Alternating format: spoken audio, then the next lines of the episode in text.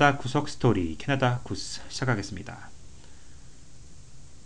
오늘 이곳 온타리오주 런던에는 비가 좀 내렸습니다. 아주 뭐 폭우처럼 쫙쫙 내린 건 아니고요. 어, 보슬비가 좀 내렸는데요. 더 이상 뭐 눈은 올 것 같지 않습니다. 겨울은 완전히 지나갔다고 봐야겠죠. 말씀드린 대로 어, 목요일이나 금요일쯤 되면 영상 10도 이상 올라간다고 하니까 어, 뭐 더 이상 이제 눈 걱정 없이 이제 winter 타이어도 다시 이제 원래대로 교체를 하셔야 될 때가 온 것 같습니다. 한국은 지금 미세먼지로 난리가 났더라고요.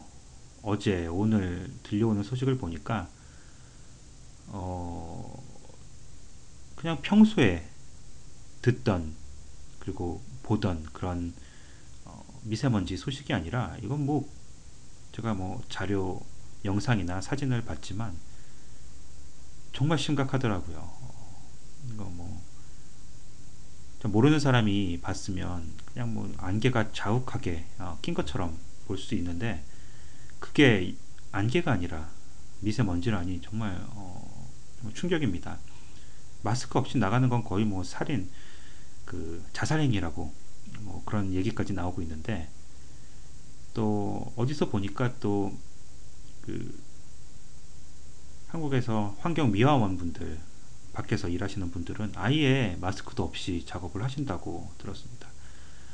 어, 캐나다에서는 살면서 평소에도 마스크를 쓰고 다니는 사람을 정말 보기가 힘들어요.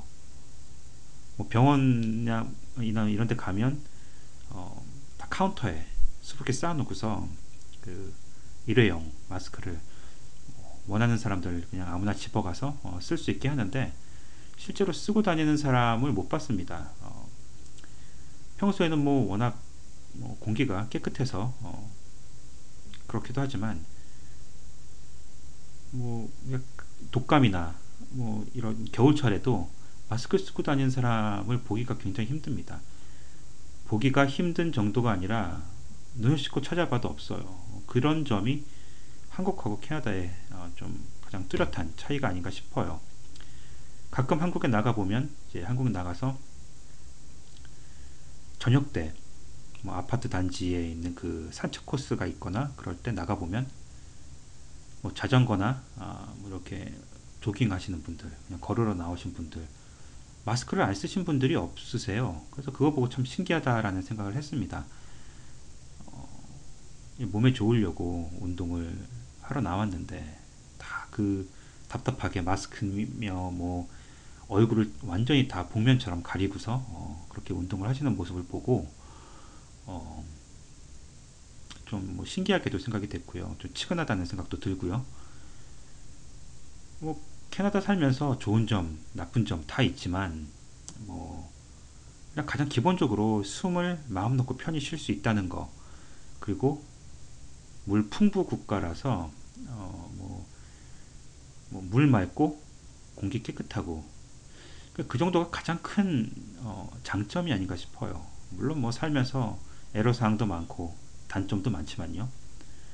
일단 사람이 기본적으로 뭐 먹고 숨쉬고 어, 뭐늘 사람이 해야 되는 일인데 그것조차 마스크가 없으면 생활하기가 힘들고 그렇다고 하면 뭐 다른 장점들이 아무리 많아도 글쎄요 그게 얼마나 그렇게 좋을까 싶어요. 그래서 다른 건 몰라도 이 캐나다가 숨은 정말 마음 놓고 마음껏 쉴 수 있는 그런 그런 게 참 좋은 것 같아요. 뭐 주변에 공원도 많아서 뭐 녹지도 많고 그래서 공기가 더 어, 청정한지 모르겠습니다만 아무튼 뭐 자연 하나만큼은 캐나다를 따라올 뭐 나라가 없는 것 같습니다 이번 주에 메이저리그가 개막을 합니다. 한국은 벌써 어, 개막을 했죠.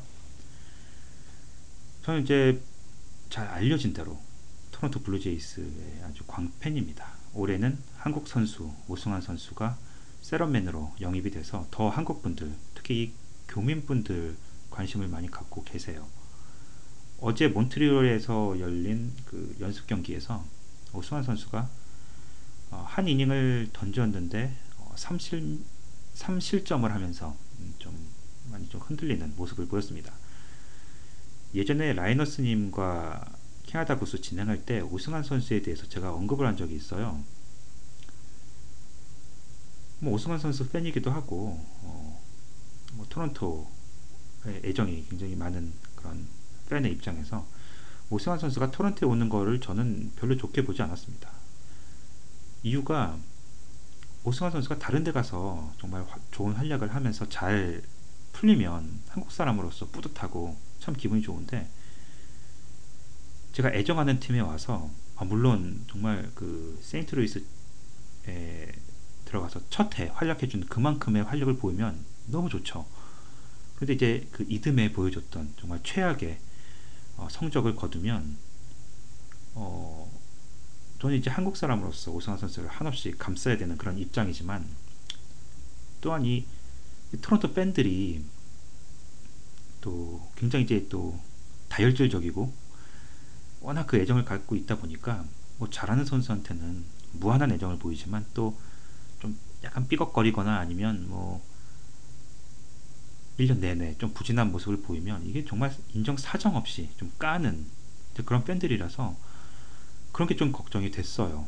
그러니까 뭐 잘하면 뭐 아무 문제가 될 게 없지만 작년에 그 거의 뭐 프랜차이즈 스타라고 할 수 있는 호세 바티스타 선수도 1년 내내 너무 부진한 모습을 보이니까 거의 10년 가까이 토론토에서 뭐 거의 맹활약을 했던 정말 팬들이 어 뭐 물고 빨고 했던 그런 선수인데 1년 그렇게 부진한 모습을 보이니까 정말 가혹하리만큼 비난을 많이 받았습니다. 그래서 저는 이제 한국 선수가 또 어, 캐나다에서 캐나다 팬들한테 어, 또 그런 또 수모를 당하게 될까봐 저는 그런 게 좀 걱정이 됐어요. 물론 잘 하겠지만 오승환 선수가 지금 36인가요? 한국 나이로는 37? 어, 하얀 곡선을 진작에 좀 타고 있는 그런 상황이라서 갑자기 회춘을 해서 뭐 정말 지금 23세 토론토 클로저 로베르토 오스나 선수를 능가하는 그런 성적이 나오면 모르겠지만 사실 불가능하거든요. 그래서 이 30대 중후반 선수한테 기대할 수 있는 최대치의 그 어, 기대치가 있는데 그게 어, 아무래도 이 세인트루이스 첫 해에 보여줬던 그 기량에는 훨씬 못 미칠 거라는 게 전문가들의 예상이니까 전 토론토에서 오승환 선수가 환영받기를 원하는데 또 아무래도 그 기량 저하로 그 나이에 따른 좀 어, 노쇠해지는 또 그런 부분도 있으니까요. 그런 게 좀 걱정이 됐습니다. 아무튼 오승환 선수 잘 해서 세런맨으로 어, 톡톡히 활약을 잘 해주길 바랍니다. 저희 캐나다 구스가 팟빵에 매주 올려주고 있고요. 어, 파티 사이트에도 그게 아이튠스랑 자동적으로 업로드가 되고 있습니다. 어, 파티에 제가 들어가 보니까 첫 댓글이 달렸어요. 어, 닉네임이 굉장히 긴 분입니다. 어, 이분 닉네임이요. 나는 닉네임을 가장 길게 사용하고 싶다. 특수는 안 되는구나. 40자까지 한번 써보도록 하겠다잉. 뭐 이렇게 어, 믿기 힘드시겠지만 이게 어, 아이디이십니다. 어, 이 엄청나게 긴 아이디를 쓰시는 분이 어, 파티에서 듣고 있는 청취자도 있다. 이렇게 말씀을 해주셨어요. 어, 너무 감사드립니다. 사실 이 캐나다 팟캐스트가 몇 개 있긴 해요. 검색을 캐나다 이렇게 검색어로 넣어서 어, 보시면 몇 개가 나옵니다. 한때 좀 잘 나갔다가 아, 뭐 언제부터인가 어, 방송이 안 되고 있는 방송이 중단된 그런 어, 팟캐스트도 있고요. 어, 얼마 전에 새로 생긴 팟캐스트도 있고요.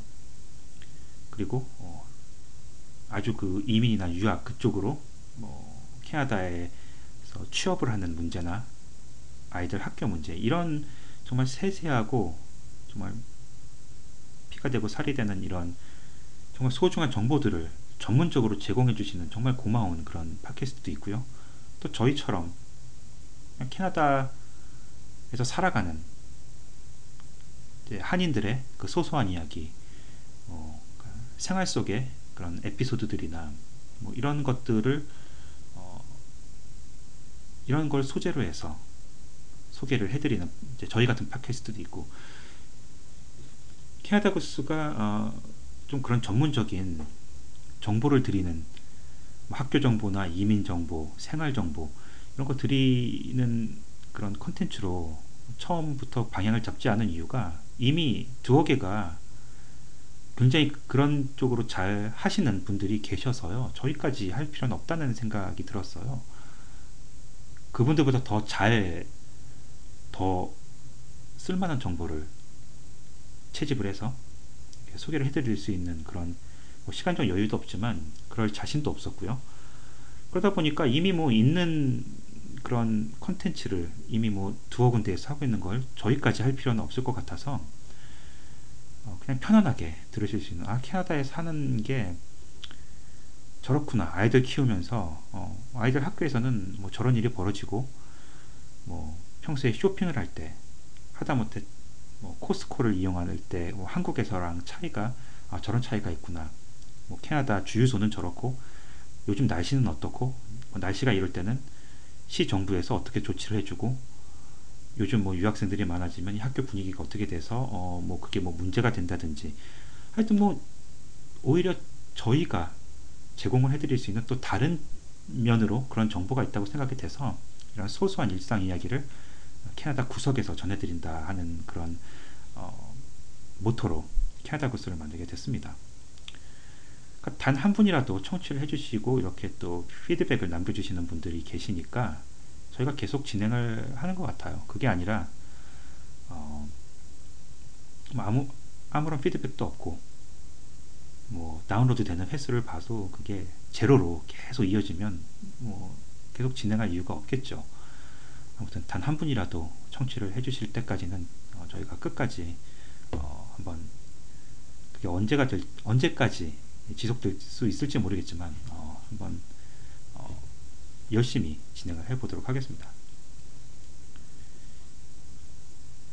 뭐 지난주 지지난주인가요? 어, 이 캐나다가 미국, 멕시코랑 같이 2026년 어, 월드컵 공동 유치에 나선다고 말씀을 드렸는데 이게 올림픽은 적자가 굉장히 많이 나거든요. 그래서 유치 결정이 나도 그걸 반납을 한다든지 아니면 굉장한 역풍이 불어서 어, 고민을 많이 하는 좀 그런 어떻게 보면 좀 어, 환영받지 못하는 그런 이벤트가 돼버렸잖아요.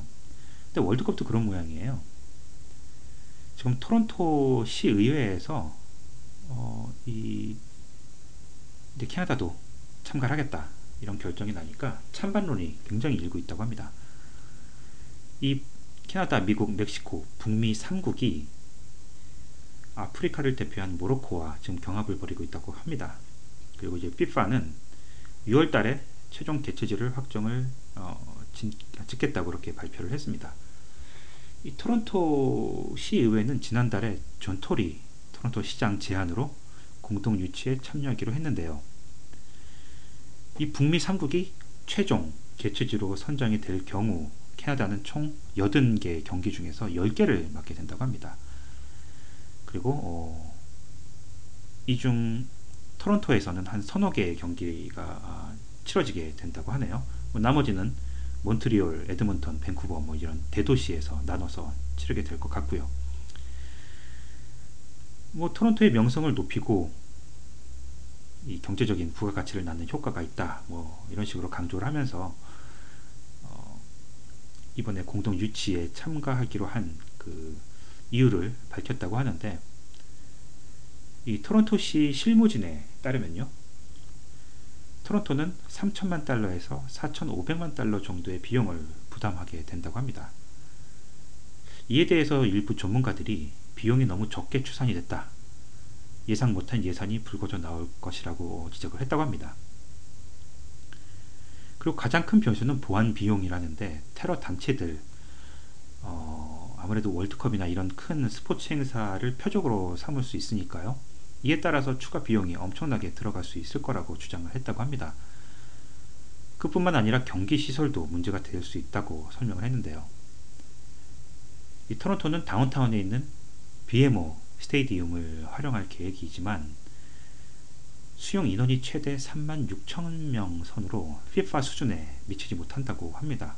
저도 그 CNE 토론토에 그 유원지가 있어서 놀러 가서 이 BMO 스테디움을 보긴 했는데 제 눈엔 굉장히 커 보였거든요. 근데 이 FIFA 그 기준에 못 미치는 모양이에요. 이 토론토에 앞서 참여를 검토했던 밴쿠버 시는요. 브리, 브리티시 컬럼비아 주정부가 재정 지원을 거부하자 이를 포기했다고 합니다. 그래서 어, 토론토에 이어 에드먼턴과 몬트리올이 북미 3국 유치 주관 측의 경기를 떠맡겠다고 그렇게 제안을 했습니다. 그러니까 밴쿠버는 어, 공식적으로 빠졌, 빠졌다는 얘기고요. 캐나다도 이번에 어, 유치를 하게 되면 토론토, 에드먼턴, 몬트리올 이렇게 세 개 도시에서 열리게 됩니다. 어, 런던에도 좀그 어, 정도 기준에 맞는 구장이 있으면 어, 한번 런던에서 열리는 것도 참 보고 싶은데 말이죠. 어, 런던에는 어, 아직 그 정도 인프라는 갖춰져 있지 않습니다.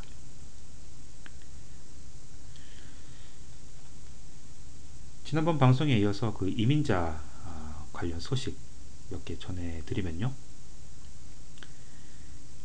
이민자와 난민을 포함해서 이 새로운 이주자들이 캐나다 인구 증가에 큰 몫을 하고 있는 것으로 밝혀졌다고 합니다. 어,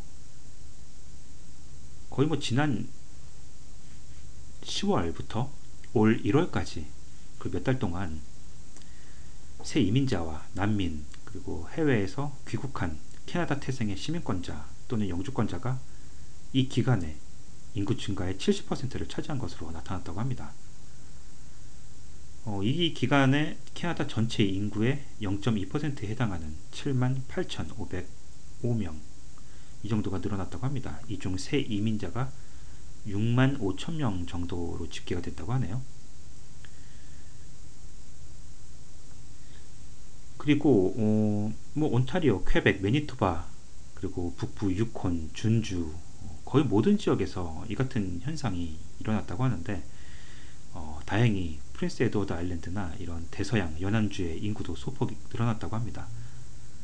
정말 캐나다는 이민자나 난민들 아니면 인구를 늘릴 그런 방법이 없는 것 같아요. 땅덩이는 굉장히 큰데 인구가 부족해서 늘 어, 그런 그런 게 걱정거리였죠.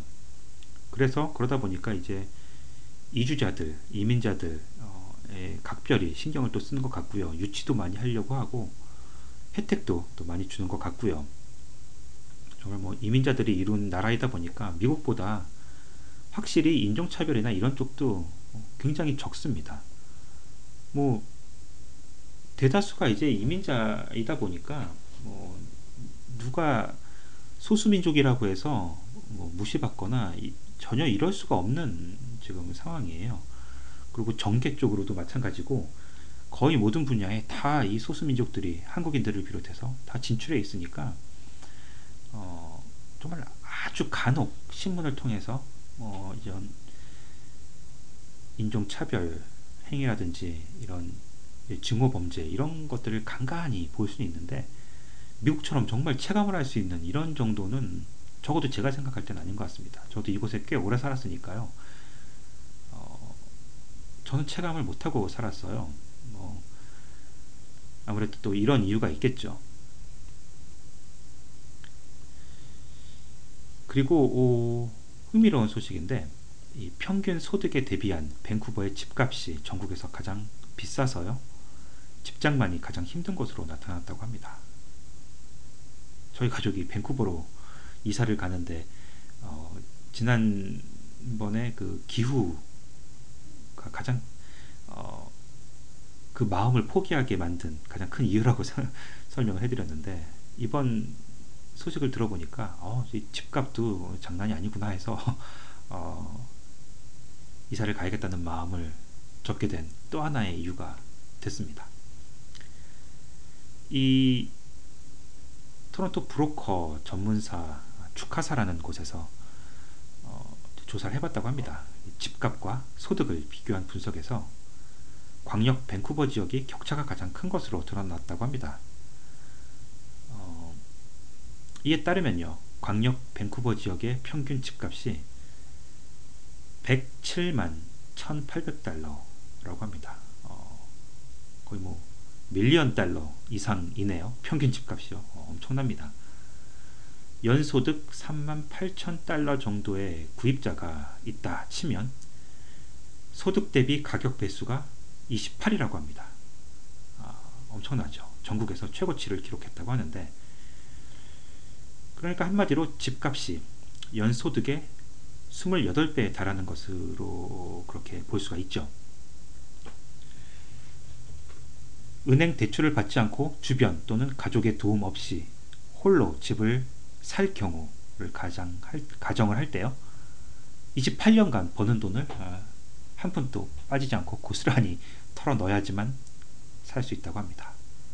아, 쫄쫄이 굶어가면서 거의 30년 동안 번 돈을 한 푼도 안 쓰고 모아, 모아야지만 집을 장만을 할 수 있다. 근데 이제 30년 뒤에는 이제 그 집이 또 엄청나게 뛰겠죠. 밴쿠버에 이어서 토론토가 아, 그 배수가 19로 어, 2위를 차지했고요. 3위는 BC주의 빅토리아가 17 이렇게 조사가 됐네요. 그리고 가장 싼 곳이 뉴펀들랜드 주의 세인트 존스라고 합니다. 거긴 평균 집값이 17만 달러밖에 되지 않는데 1인 평균 중간소득 3만 9천 달러의 비교한 배수는 4 그러니까 4년간 번 돈에 달한다고 하네요. 이 조사 관계자는 재정 전문가들은 주택 구입 비용이 연소득의 3배 이상 넘지 않아야 한다고 지적을 하고 있다고 합니다. 하지만 그게 현실적으로 불가능한 실정이라고 하네요. 그리고 개인 소득만을 근거한 이번 분석 시나리오에서 토론토의 경우 무려 19년간 소득을 꼬박 모아야지만 집장만을 할 수 있다고 합니다. 아, 정말 한숨이 절로 나오는 소식이 아닌가 싶습니다. 뭐 집값뿐만 아니라 물가가 지금 엄청 치솟고 있어요. 그것도 참 큰 문제인데요. 어, 제자 신문을 보니까 이 20대 직장인의 어, 사연이 소개가 됐습니다. 이 직장인이 지난 주말 한식당에서 여자친구랑 점심을 먹고 어, 계산서를 받아봤는데 정말 깜짝 놀랐다고 해요.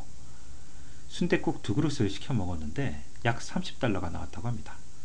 팁까지 포함해서 33달러를 냈다고 하는데 얼마 전까지만 해도 두 명이 20달러 정도로 어, 같은 메뉴를 먹었다고 해요. 그런데 지금은 30달러를 훌쩍 넘겼다고 합니다. 그리고 원래는 15% 정도 팁을 줬다고 하는데 이제는 10%도 부담이 된다고 하네요. 밖에서 외식을 하기가 점점 두려워진다 이렇게 말을 했다고 합니다. 실제 이 해당 식당은요 수년 전만 해도 순대국이 9달러 95센트 점심은 8달러 95센트였다고 합니다. 하지만 작년에 10달러 95센트로 올랐고요. 지금은 2달러가 더 올라서 무려 12달러 95센트를 받고 있다고 하네요. 그러니까 몇년 만에 같은 메뉴가 3달러씩이나 오른 거죠. 이건 증가폭이 장난이 아니네요. 이렇듯 온타리오주의 외식 물가가 정말 치솟고 있는데 이 온타리오주 자유당 정부의 최저임금 인상 여파로 분석이 된다고 합니다. 한국도 지금 최저임금 해서 어, 뭐 그걸로 뭐 이런저런 유사한 문제가 좀 벌어지고 있는 걸로 알고 있는데 이 통계청 자료에 따르면요. 올 2월 온타리오주 외식 비용이 지난해보다 6.6% 올랐다고 합니다. 지난 1월에도 전년도 대비 4.9% 오른 데 이어서 또 올랐다고 하네요. 그뿐만 아니라 패스트푸드 가격도 크게 오른 것으로 집계가 됐습니다. 어, 캐나다의 빅맥 가격은 지난해 대비 9.1%나 상승을 했습니다. 어, 뭐 그뿐만 아니라 각종 서비스 비용도 올랐다고 하는데 이 가정부 그러니까 하우스키핑이죠. 이 서비스는 작년 대비 12.5%나 취소됐고요. 타가 비용도 4% 올랐다고 합니다. 이 식당들과 몇몇 서비스업은 임금 상승에 대한 그 비용 부담을 소비자에게 고스란히 전가를 하고 있다고 분석이 되고 있어요. 이 다운타운에서 일식당을 운영하는 한인 업주는요. 최저 임금이 갑자기 올라가면서 예전과 같은 서비스와 음식 질을 유지하기 위해서는 가격 인상 외에는 답이 없었다 이렇게 털어놨다고 합니다. 그리고 어, 제가 지난번에는 그 한인 유학생들이 꾸준히 증가하고 있다 이렇게 말씀을 드렸는데 오늘 접한 소식은 지난해 새로 영주권을 취득한 한국인이 4천명 선 밑으로 떨어져서 지난 21년 사이 최저치를 기록했다는 또 어, 유학생 소식과는 상반된 내용의 기사가 떴습니다. 연방 이민부 자료에 따르면요. 2017년 한국인 신규 이민자는 3,980명이었다고 하네요. 2015년에는 4,090명이었고요. 2016년에는 4,010명. 그런데 이제 2017년에는 어 96년도 이후 처음으로 3,000명대로 떨어졌다고 합니다. 한국인 이민은 1997년 4천명을 넘은 후에 급성장세를 보였는데요. 99년에는 7천명을 돌파했었고요. 2001년에는 무려 만명에 가까운 9,619명까지 치솟았다고 합니다. 이후 6천명 안팎을 꾸준히 유지하던 한국인 신규 이민자가요. 2008년 한 차례 7,291명으로 급증한 뒤에 다시 감소세로 돌아섰다고 합니다. 2011년 4,000명대로 떨어진 뒤에 2012년 5,315명 이렇게 어, 조금 소폭 상승했던 때를 제외하고는 비슷한 수준을 유지하다가 결국 지난해 3,000명대로 떨어졌다고 합니다. 지난해 신규 이민자 출신국 1위가 인도고요. 무려 5만 명이 왔다고 합니다. 2위가 필리핀, 3위가 중국 이런 순서예요. 한국은 13위로 많이 어, 내려앉았습니다. 아, 그래서인지 런던도 중국 사람들이 굉장히 많이 늘었습니다. 정말 체감을 할 수 있을 정도로 늘었는데 어, 그리고 어, 아, 한국에서 뭐 유학을 오시든 이민을 오시든 뭐 여행을 오시든 간에 직접 운전을 하실 때가 많은데요. 캐나다에서 운전하실 때 뭐 휴대전화 사용 어, 뭐 아무래도 위험성을 아무리 강조해도 어, 뭐 지나치지 않죠. 근데 요즘에 많이 적발이 되는 그 사례를 보면 주변에 아무래도 그 순찰차나 이 런 게 보이지 않으면 좀 긴장을 놓게 됩니다. 저부터가 그런데 요즘엔 그 언더커버라고 해서 겉에 그냥 일반 자동차처럼 생겨서요. 순찰차인지 몰라요. 그래서 어, 좀 과속을 한다든지 아니면 뭐 좀 한눈을 판다든지 하면, 뭐 금방 불을 켜고 달려와서 적발이 되는데 요즘에는 그 경찰들이 버스나 트럭, 큰 대형 트럭을 타고 다니면서 단속을 한다고 합니다. 그러니까 순찰차로 어, 다니질 않으니까 운전자들은 모르는 거예요. 뭐 트럭이 옆에 지나가든 버스가 지나가든 거기 경찰관이 타고 있어서 나를 지켜보고 있을 거라고 생각을 안 할 테니까 긴장을 풀게 되죠. 그러다가 이 한인들도 많이 걸린다고 해요. 지난 열, 연말부터 이렇게 어, 화물 트럭이나 어, 이런 버스를 이용해서 단속을 펼치고 있다고 합니다. 특히 이제 스마트폰 사용을 중점적으로 보고 있다고 하는데 캐나다는 벌금이 굉장히 세요. 벌점도 많이 매기고요. 어, 그것 때문에 재판까지 가는 경우도 많은데 뭐 패소하는 경우도 많고